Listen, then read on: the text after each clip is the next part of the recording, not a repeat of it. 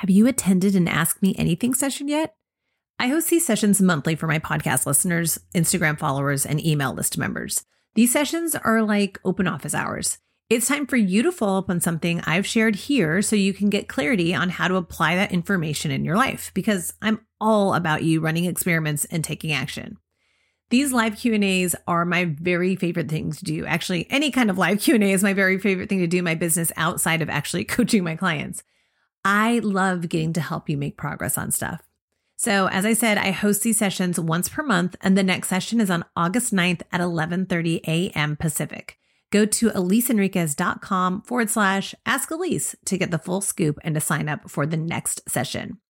Okay, let's move on to the episode, which is a continuation of last week's episode. Don't worry, you don't have to listen to them in order, just jump in where you are.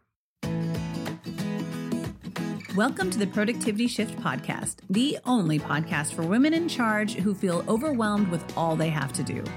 Whether you own your own business or lead a team or take care of your family or all of the above, this is the podcast for you. Choose how to spend your time so you can make progress on what matters most to your life and business. I am your host, Elise Enriquez, a certified life coach, productivity dork, and the creator of the GYST program that helps you get your shit together. Are you ready? Let's dig in.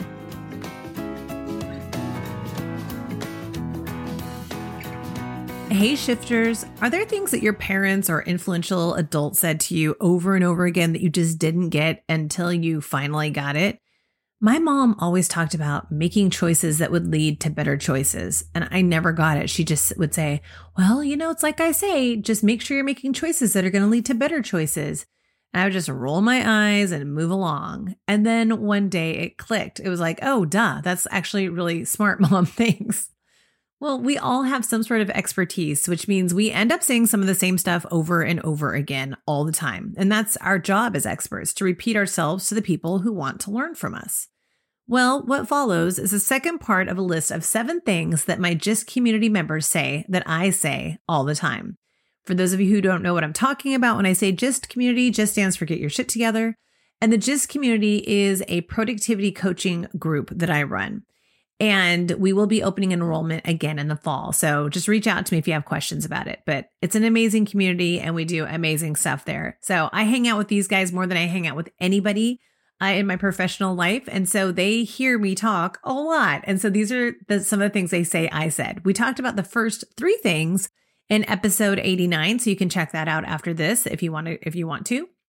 And if you're freaking out right now because you're like, oh my gosh, I'm already behind because you haven't listened to episode 89 yet. I just want to calm you down. Like, just take a deep breath, keep on listening to this episode. You can listen to episode 89 later. Okay. It's really no big deal. All right. I'm not delivering these in any particular order. So you can take any one of them and run with it. In fact, as you're listening to this, I want you to think which one do you think would be most helpful for you and run with it this week. So here are four things that I apparently say all the time and my reasoning behind why I say them. All right. So this is four through seven of the seven, right? All right. Shitty first drafts. They said make sure you say something about shitty first drafts. The second thing, or uh, so I guess that was number four. Number five is make sure your calendar reflects your reality. And they said talk about drive times. And number six was what are we celebrating? And number seven was progress, not perfection. So let's dig into each of those, starting with shitty first drafts. I got introduced to this concept through my life coach certification program over 14 years ago when one of my mentors recommended a book by Anne Lamott called Bird by Bird Some Instructions on Writing and Life. So it's totally a book about writing. And I didn't consider myself to be a writer, but I was super uh, influ- influenceable at the time, impressionable at the time. And so when my mentor said to read it, I read it, right? But here's what Anne Lamott had to say about shitty first drafts. She said, Quote, all good writers write them. This is how they end up with good second drafts and terrific third drafts. End quote. Shitty first drafts is something that I have worked really hard at giving myself permission to do, not just in writing, but in anything I do. I've really taken this concept of shitty first drafts and just run with it. You see, I'm an Enneagram type nine with a one wing. You don't need to know the Enneagram, just stay with me on this. So, what this means is, although I am considered the mediator, I also have a strong tendency for perfectionism. And it can be really hard for me to get started on something if I'm not certain how it would work out. So the idea of shitty first drafts gave me permission to just get started and then improve from there.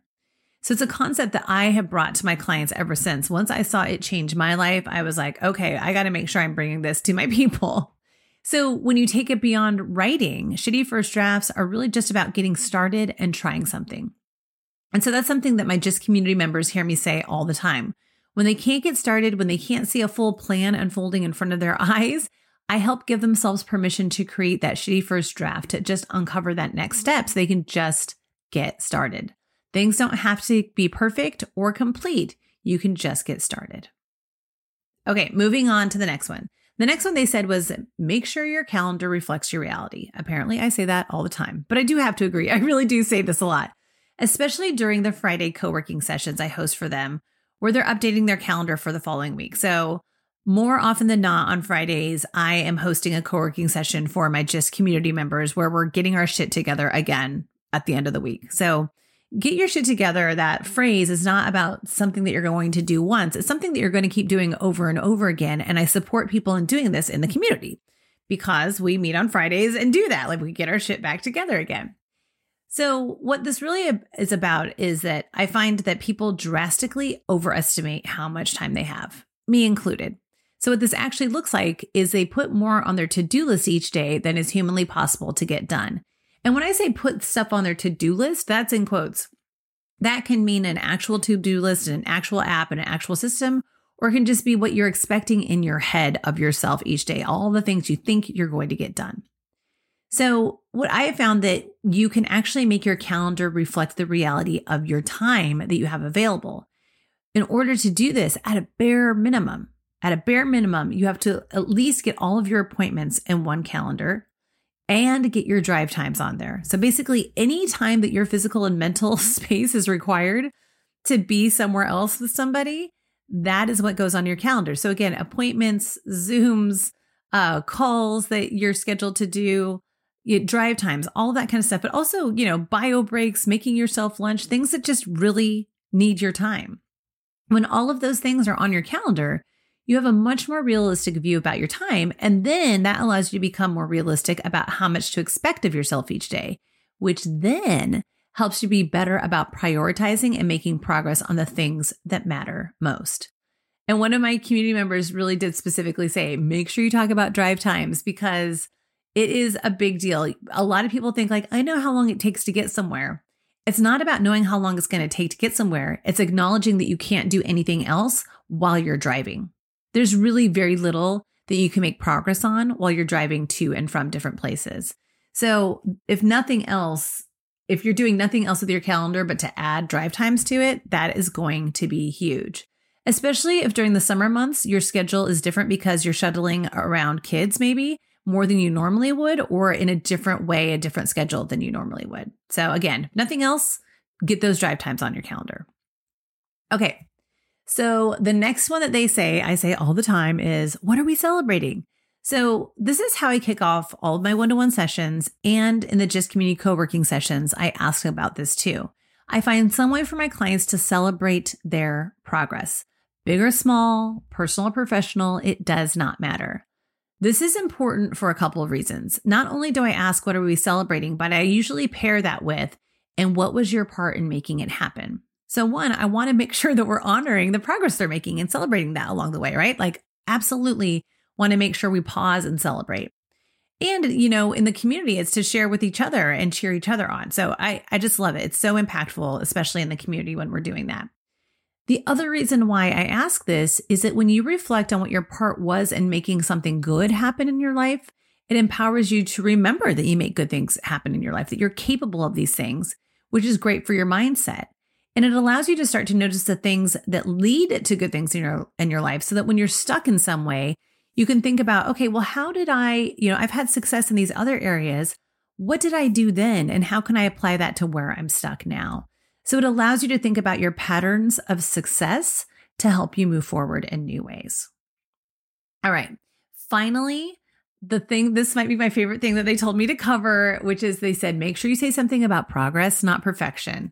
I mean, this is pretty much one of my core values. No matter who I'm working with, our goal is to make progress on what matters most to them, not to worry about perfection. You can still care about quality and a high level of service without having everything be perfect.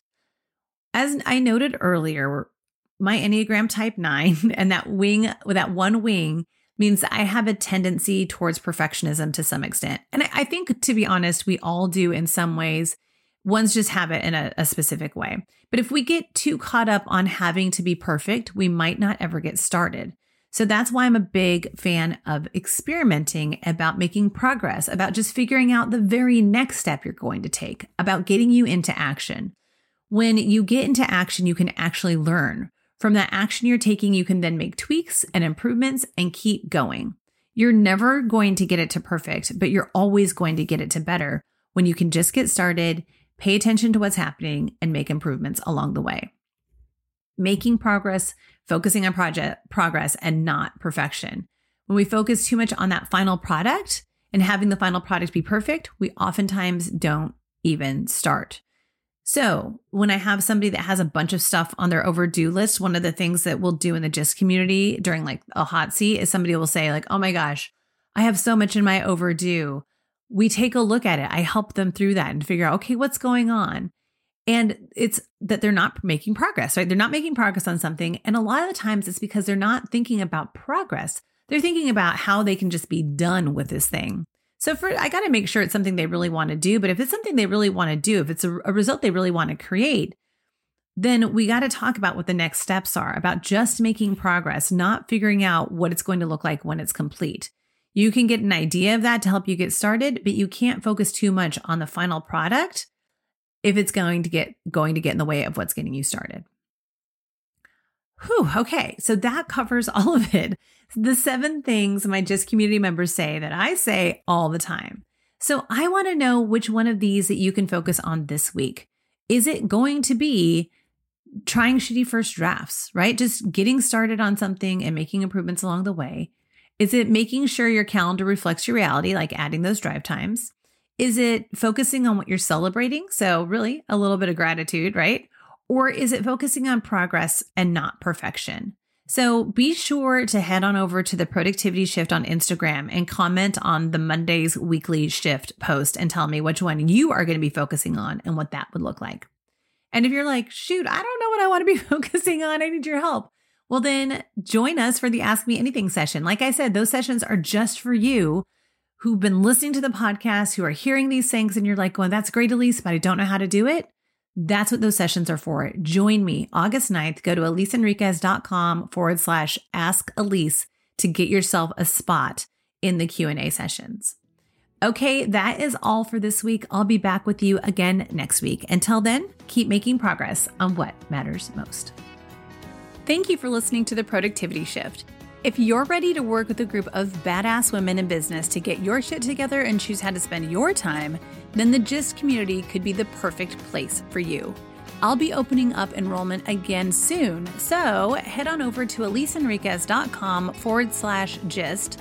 That's eliseenriquez.com forward slash GYST to learn more about the GYST community and to submit your application to join us. Hey, everybody, you did it. You made it to the credits section of this podcast. the Productivity Shift is lovingly created by me, Elise Enriquez, and it would not make it out into the world on time every week without the support of Rachel Sanya. She is our producer and makes sure that everything happens on time and gets delivered beautifully to your ears every single week.